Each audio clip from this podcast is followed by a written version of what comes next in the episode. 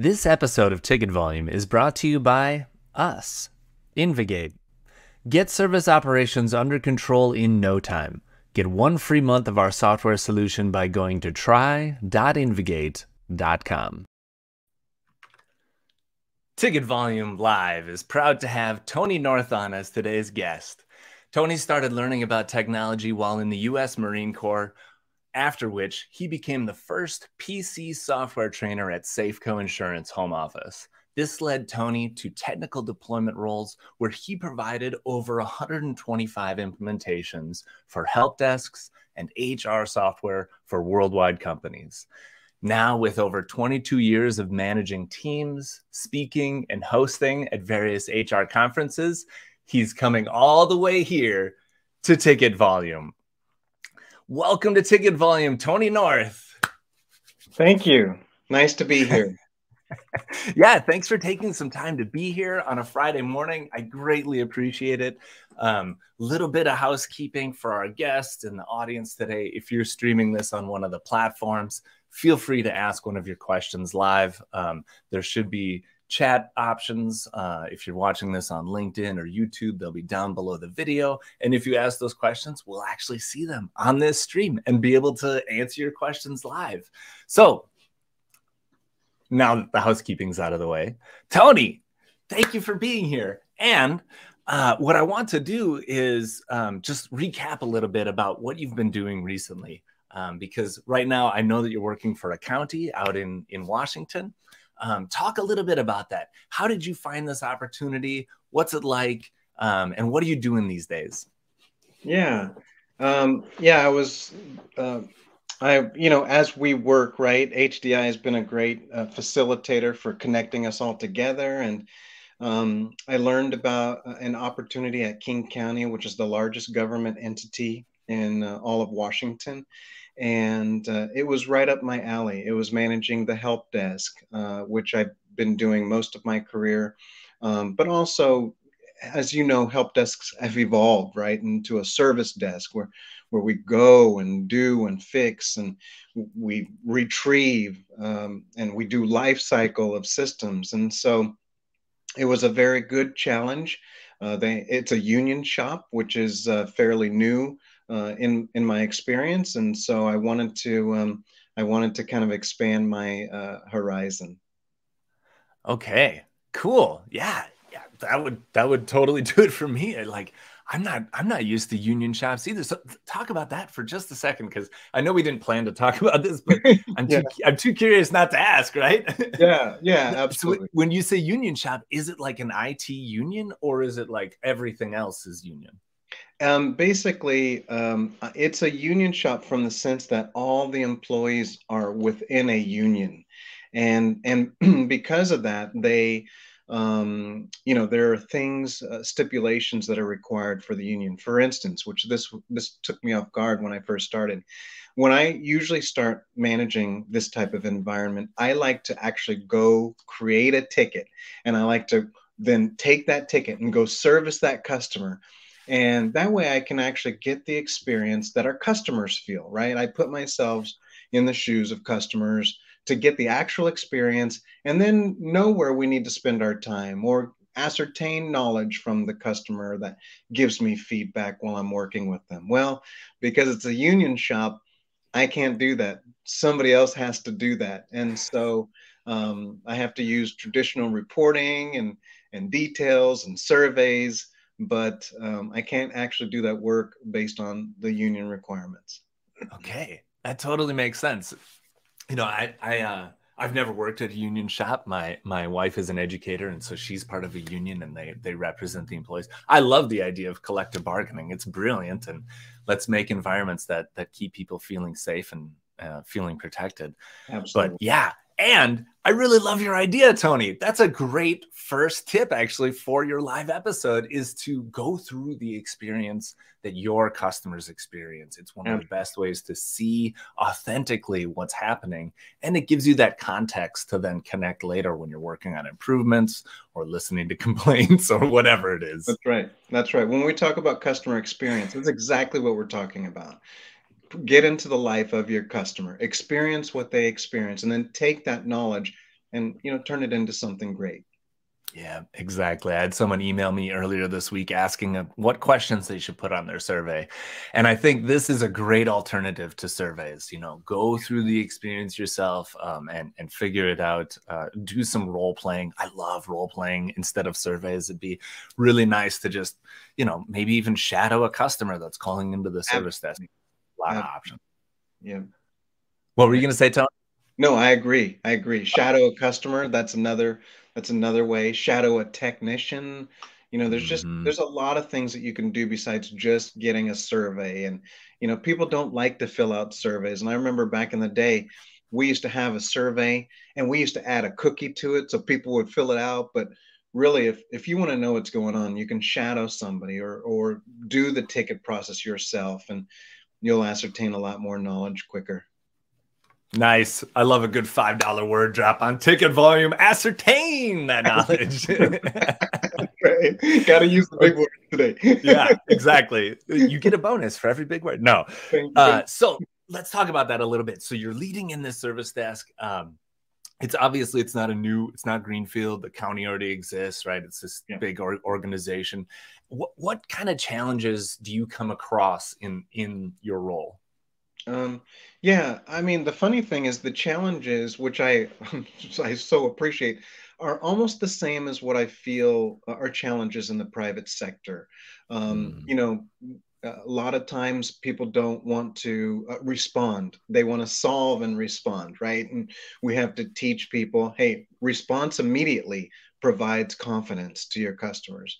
Um, so that's that's one challenge. Uh, the other challenges that we face are similar as well uh, in my last company, which is, you know, during the COVID period of time, a lot of people worked remotely, and now we're having a hard time getting people back in the building. And mm. so that's a challenge. The secondary challenge to that is, you know, we have P Cs that have a life cycle.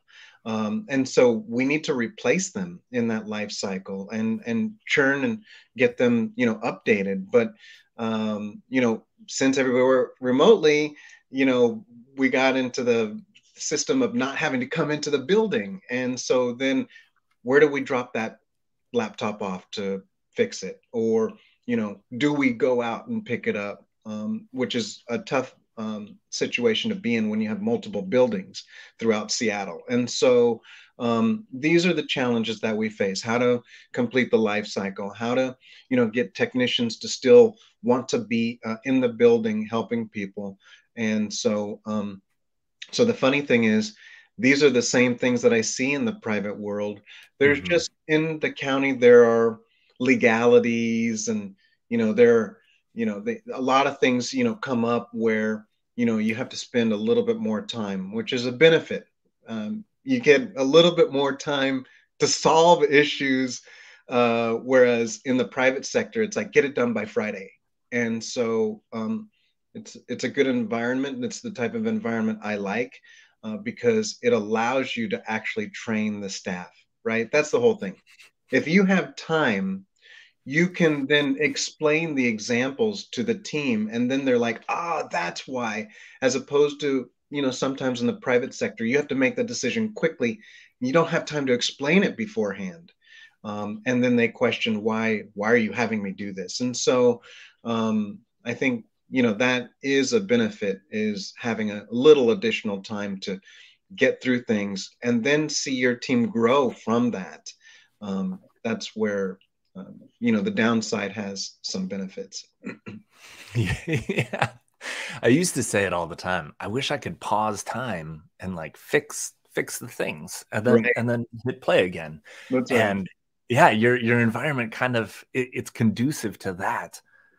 That yeah. is fascinating.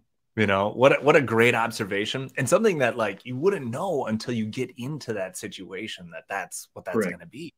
Yeah, I didn't I didn't expect it at all. I mean, I knew that, you know, because I worked in the Marine Corps, and, you know, I actually, a couple of customers that I implemented, um, you know, service management for, the Congressional Budget Office, um, the city of Hollywood, Florida. So there's there's a lot of government entities that I've worked with, but I didn't, and I knew that things take time, but I didn't realize that I could actually use that time as an advantage. And that that is actually really uh, cool in this environment.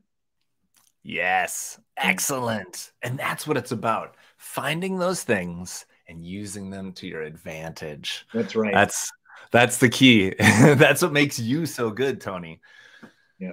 So, Thank so you. yeah, yeah, yeah, by all means. It, it, and on that note, you know, it is so great to know you. Um, we, we've connected through H D I um, several times. Um, and if you don't know H D I, go to think H D I dot com. It's a great network of help desk professionals, service desk professionals, service and support professionals that uh, network and kind of get together regularly and try to figure this stuff out. Yeah, which, which is, I think, important, right? Because, and I, and I was introduced to H D I when I worked at Bendata in nineteen ninety-four, right? Because it was owned by the same uh, person, Ron Munz.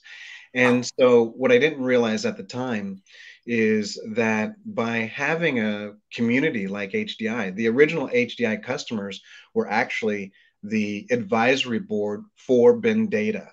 And so um, as it exploded, um, it really enabled a group of people who do a similar job function, you know, to get together every so often. And A, first of all, whew, wind down. And secondly, learn from each other, right? Because when you're in this type of environment, it's not about reinventing everything all over again, right? If you're doing that, then get get to H D I.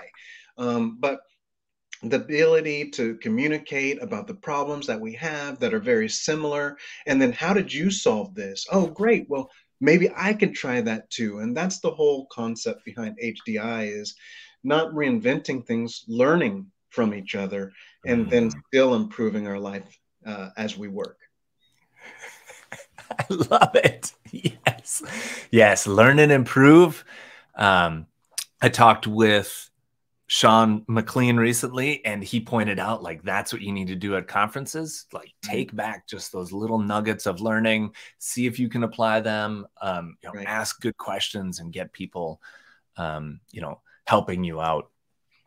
Okay. We also met recently. We talked about um, leadership, about help desk leadership, and how those roles, um, you know, in the help desk and in I T in general, so often technical merit or yeah. agent merit um, gives you those promotions into leadership roles. And that's sometimes right. that's not a great idea, because someone who's great with computers isn't necessarily good with people.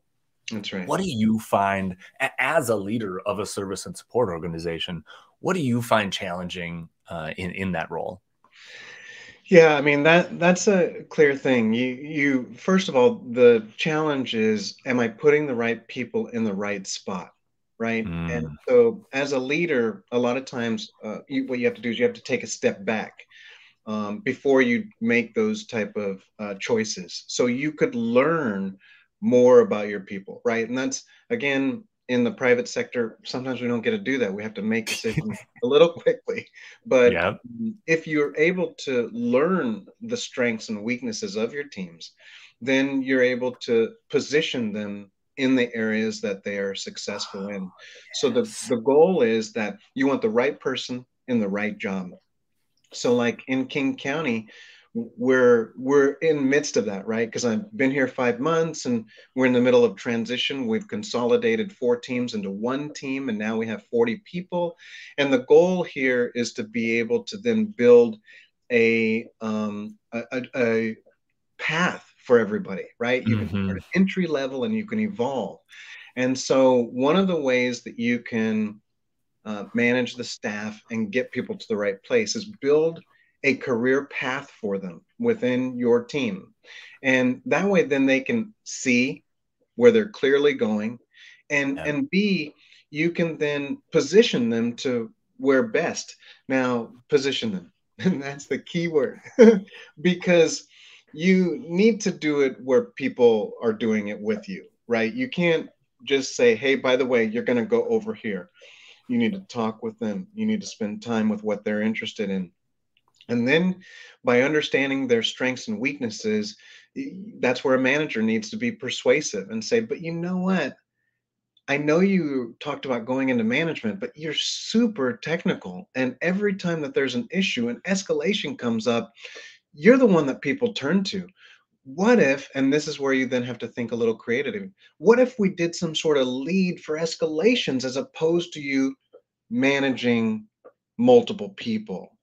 And in this situation, you're giving somebody an opportunity to do something that they're really strong at technically without moving them to something where they're going to hit, you know, the Peter Principle, right? The Peter Principle, where you work up to a place where you're incompetent. And so our goal in management is to avoid anybody from hitting the Peter Principle, enabling them to continue their success. And so time, you need time to understand who they are. You need to work with them and talk with them about what they're interested in. And then you need to be able to share with them what you see and how they fit. And sometimes it may not be in your exact career path, but it's something that will enable them to grow. And that's the whole idea. It's like a plant. You got to put it in sun if you want it to grow.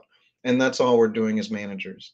I, I really love what you said there. Specifically, um, I really like the metaphor that you made about people to plants. Um, you know, people aren't plants, of course. But what I really like is that you have to get to know the plant. You need to know what it takes. You know, you start to see what healthy looks like. Yeah. And uh, the other point that I really love that you made is to be creative with that. Make the role. If it doesn't exist, go outside the box. Think of something else you can do to provide uh, for that plant. That's right. That's right. They do. Funny enough, on, on plants, I've been learning a lot in the last few years. That's, that's the goal. Continue to learn.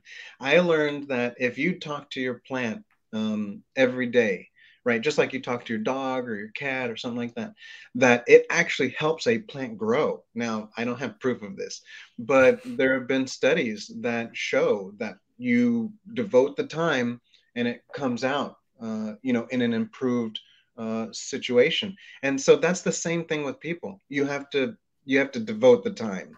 Um, and that's where I think it, you know, that takes time. So sometimes yeah. that's tough to do, but when you devote the time, the outcome can be successful.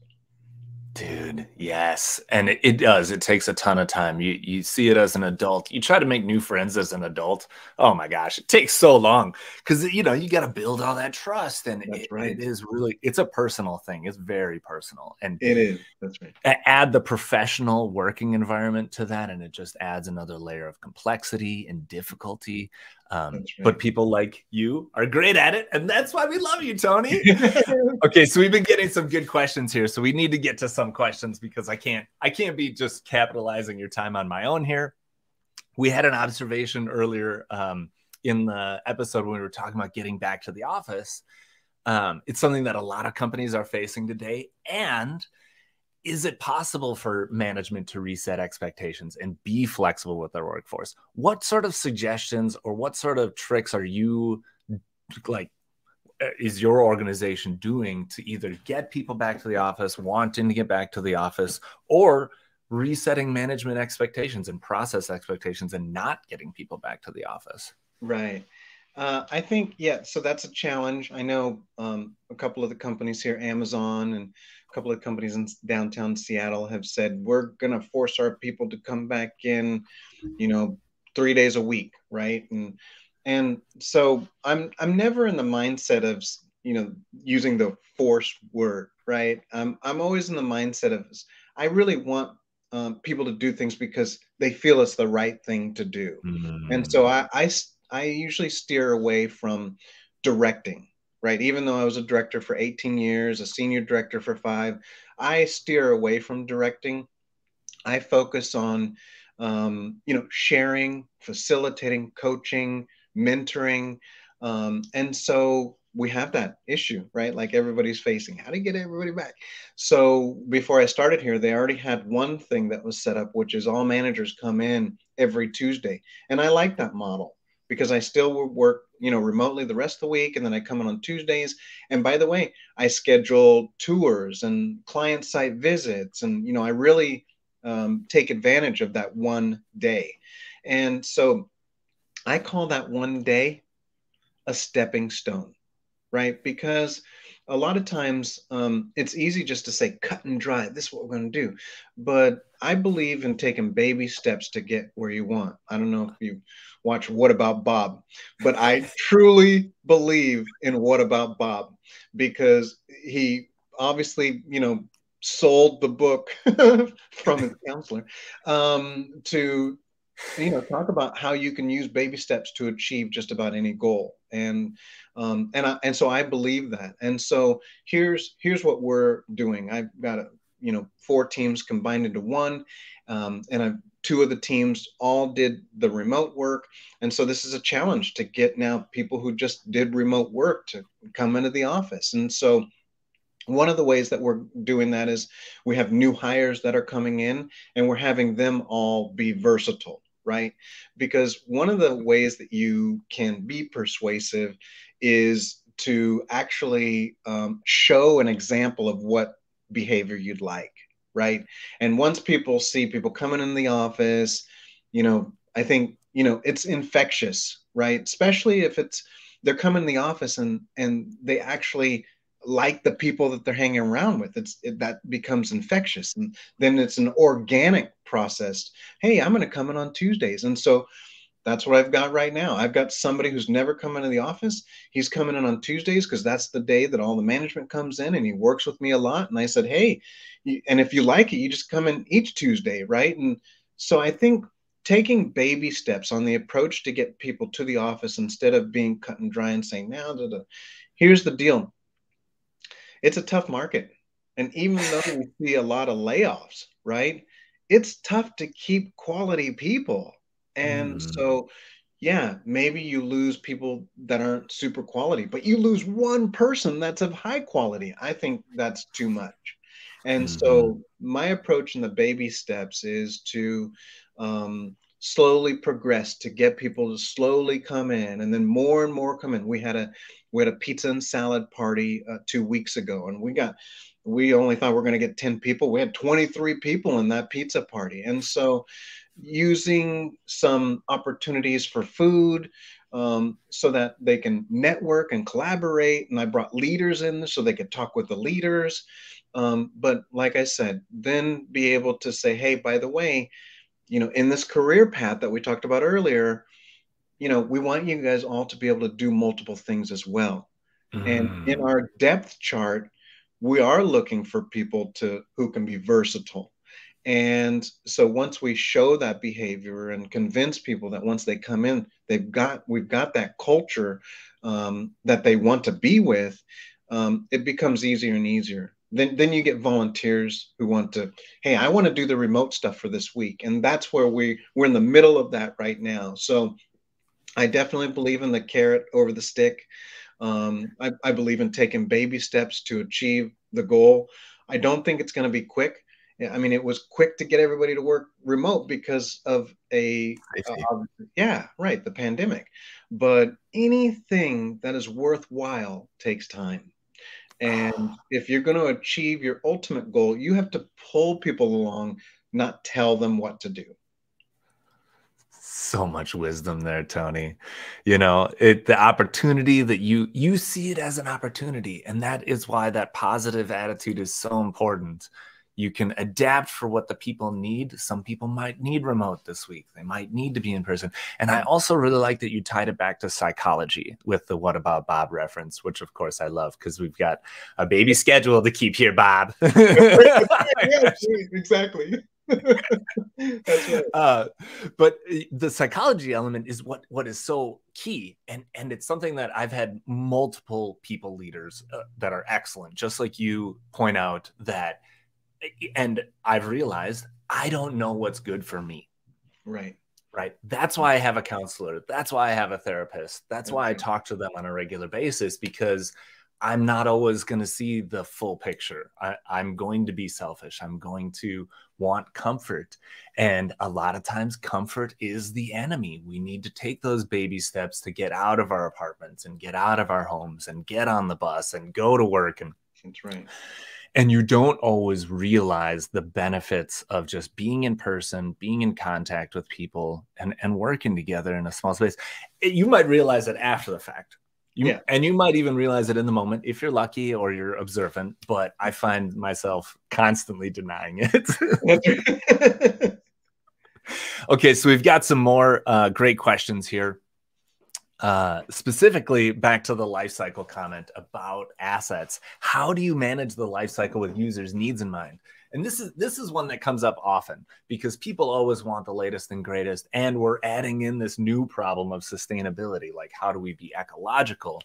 Um, but here, Rocky's asking a great question. How do you track if certain users maybe need upgraded equipment before the lifecycle dates and others? Do you treat some users differently than others? H- how would you respond to that, Tony? Yeah, that's a great question.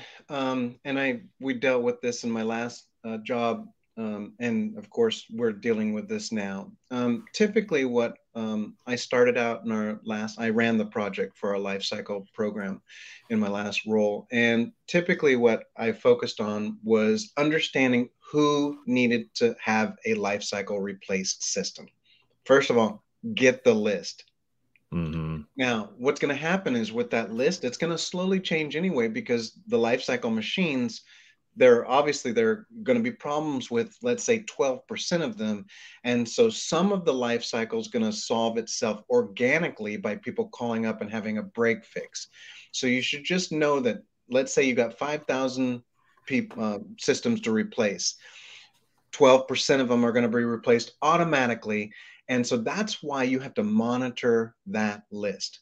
What we first started out with is we did what I call a beta run, right? Just to pick an easy word. And so we took a snapshot of one hundred users and we shared that this is what we plan to do. And we went through the process, like I shared earlier, right? Take a snapshot, put yourself in their shoes and go mm. through the process with them. So you can improve.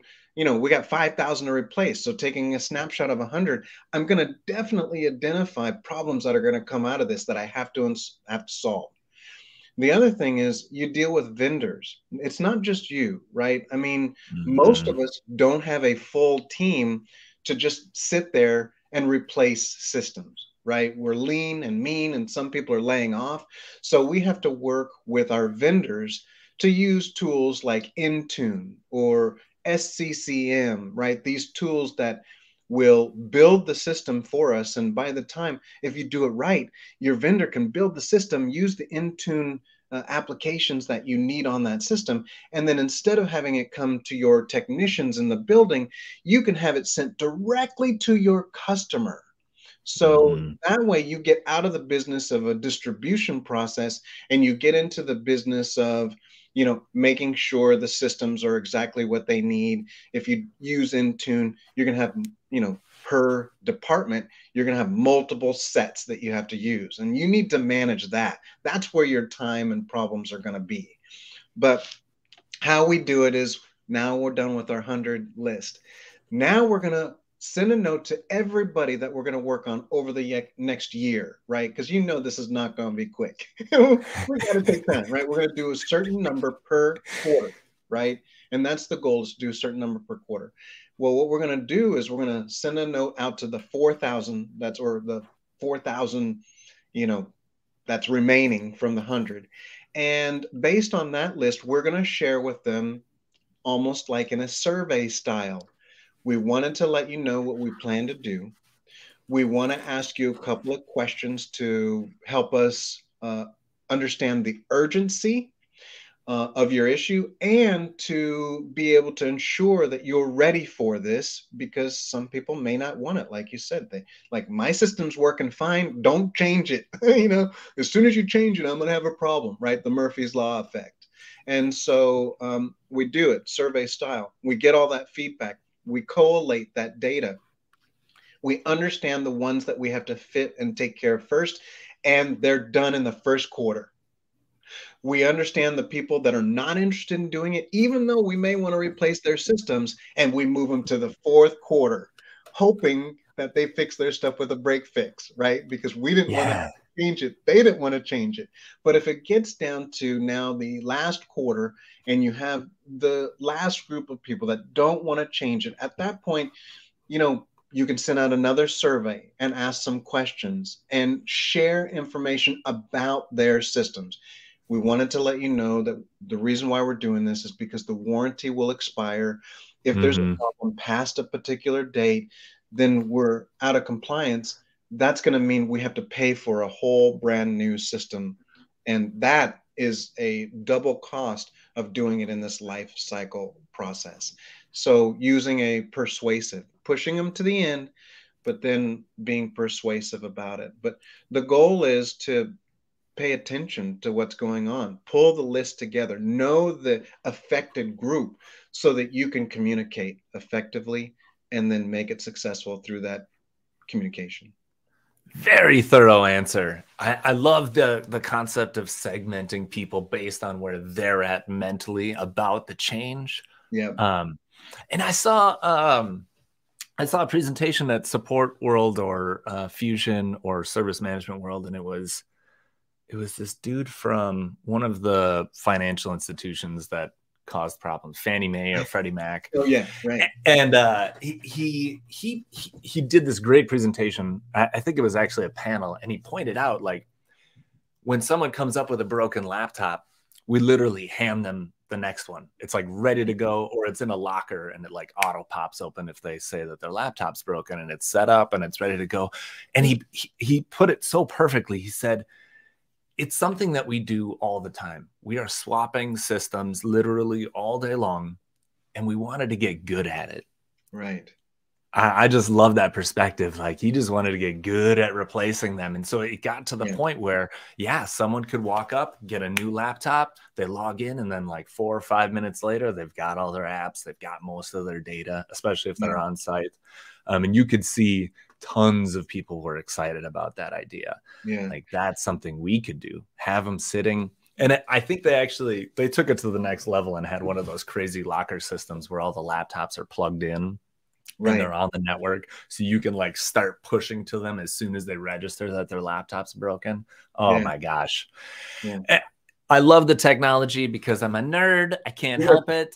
Uh, but I also like what you said, right? Like, you need to think about it logically and systemically, and at the risk of this being called the baby steps episode, you got to take baby steps. There you go. There you go. The other thing is, once you get past this situation, because this is the situation everybody's in. Yeah. Once you can get past this situation and you do it in that uh, method, then the next time that this comes around, right, you get through this period of time. Okay, next year we got a year off, but then the next year we're going to start this all over again. Right. Then you can get to a situation where you have the list, what we call proactive, right? This is where time helps you build a strategy.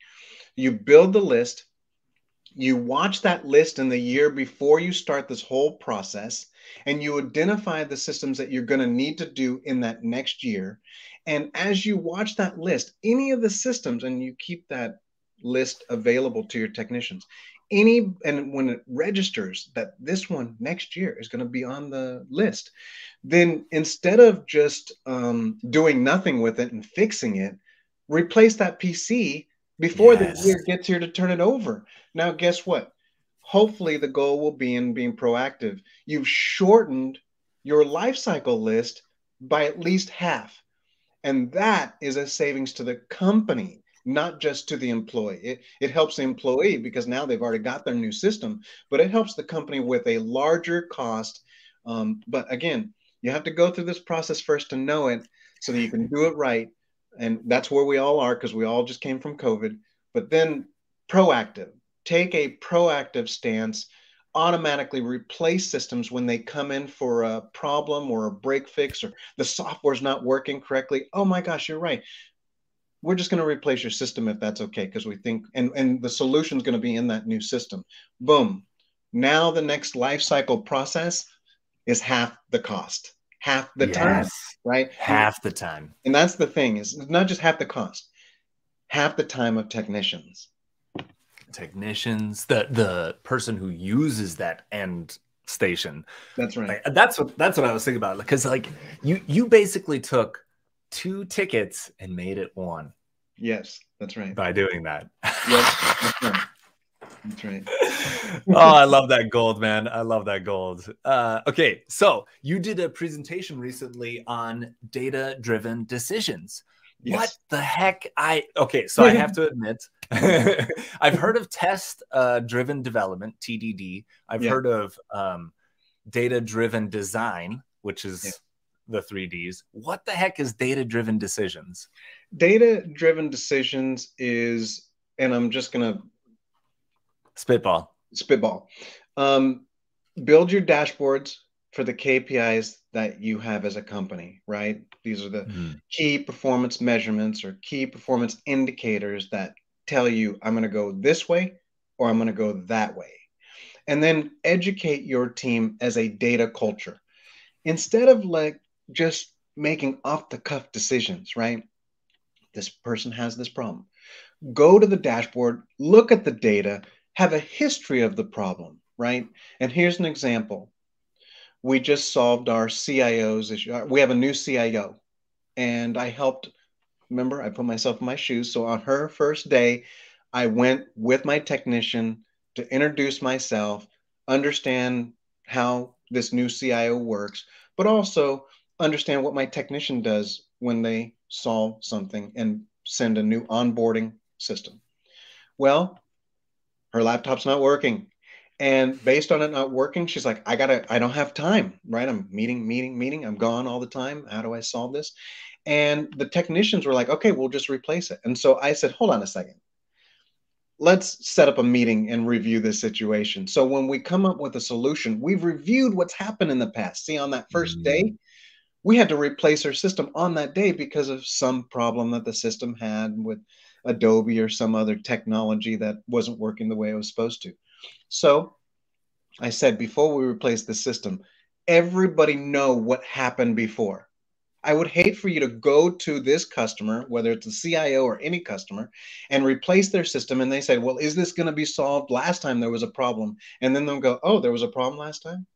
No, we want to know the history of what happened. And that's where I showed the list of the problems that the system had before with these technicians. So they knew when they got out there, A, they fixed the problems from before, which wasn't done. And mm-hmm. B, they have knowledge about what's happening. So when we talk about data-driven decisions, we're talking about just that.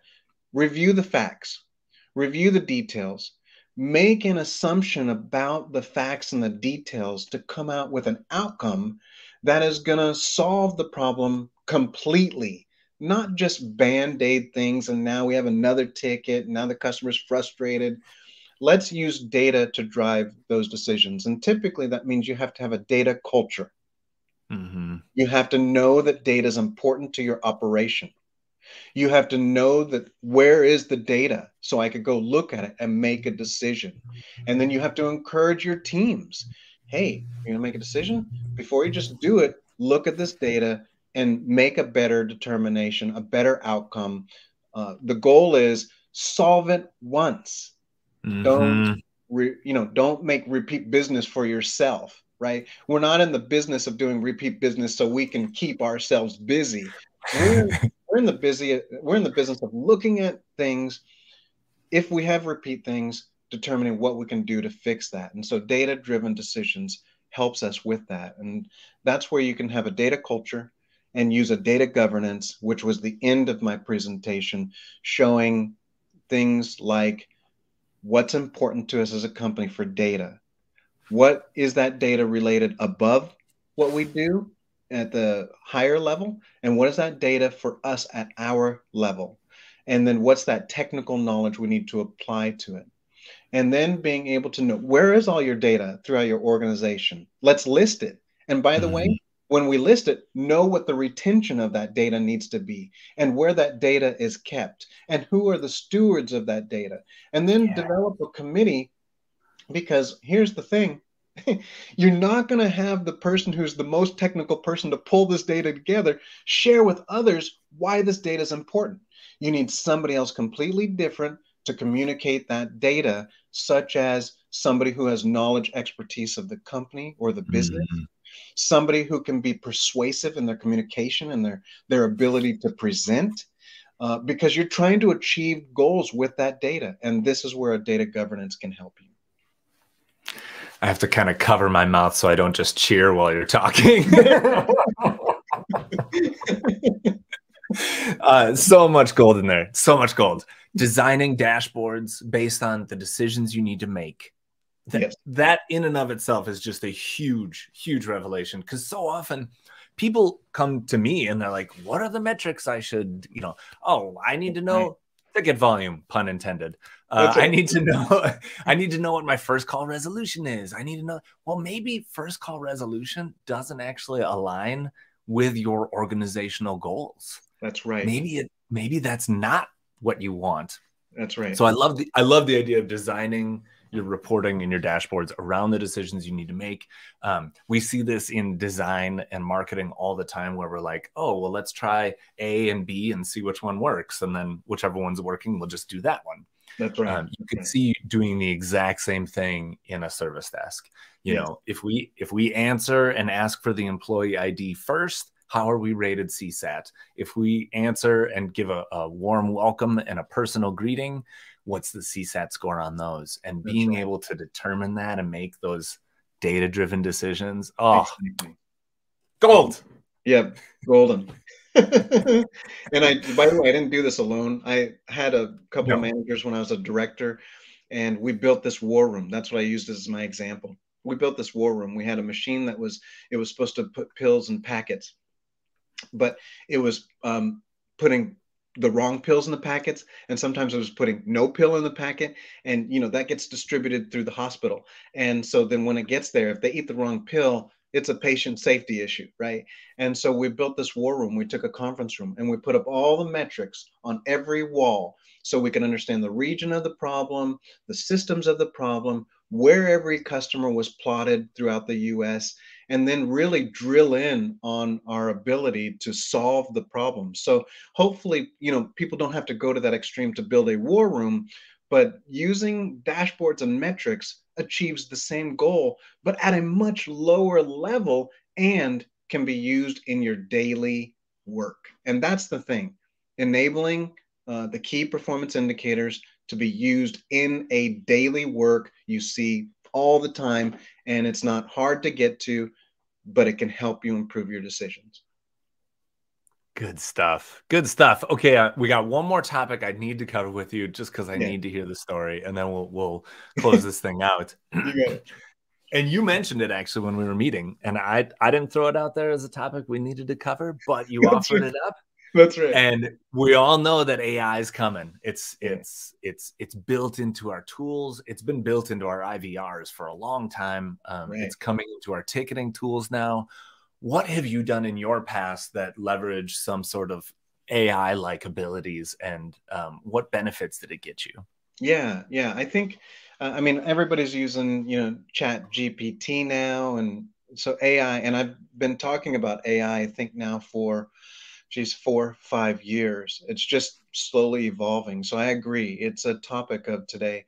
Um, in, in my last role, and I, I'd like to take credit for it, but this was already instituted, you know, before I got there. So I had to just carry it, it forward. But um, we used A I um, to uh, communicate about incidents.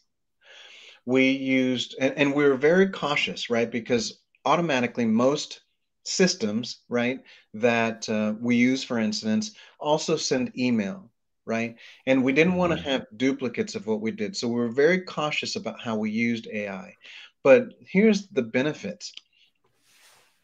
I'm at, a, you know, somebody's desk in a different building. A I is telling me, hey, you've got another client right there.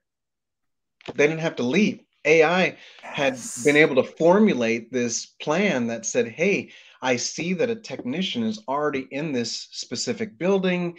Let's get this over to them so that they don't have to drive back home and then drive back out there, or they don't start working on something else. So A I was absolutely uh, an advantage for technicians. Secondly, A I is able to communicate with the customers. And like I shared earlier, A I can, we linked up our A I, which we used MoveWorks, and it was linked up to Teams. So the great thing about A I is it's a technical stack. So, you know, if you're using whatever communication mode you're using, A I can just you know, be a part of that stack, and then you kind of choose how you leverage it. So mm-hmm. we used A I, for instance, for that example for technicians, but we used A I also to be able to have um, people who had uh, to approve something, right?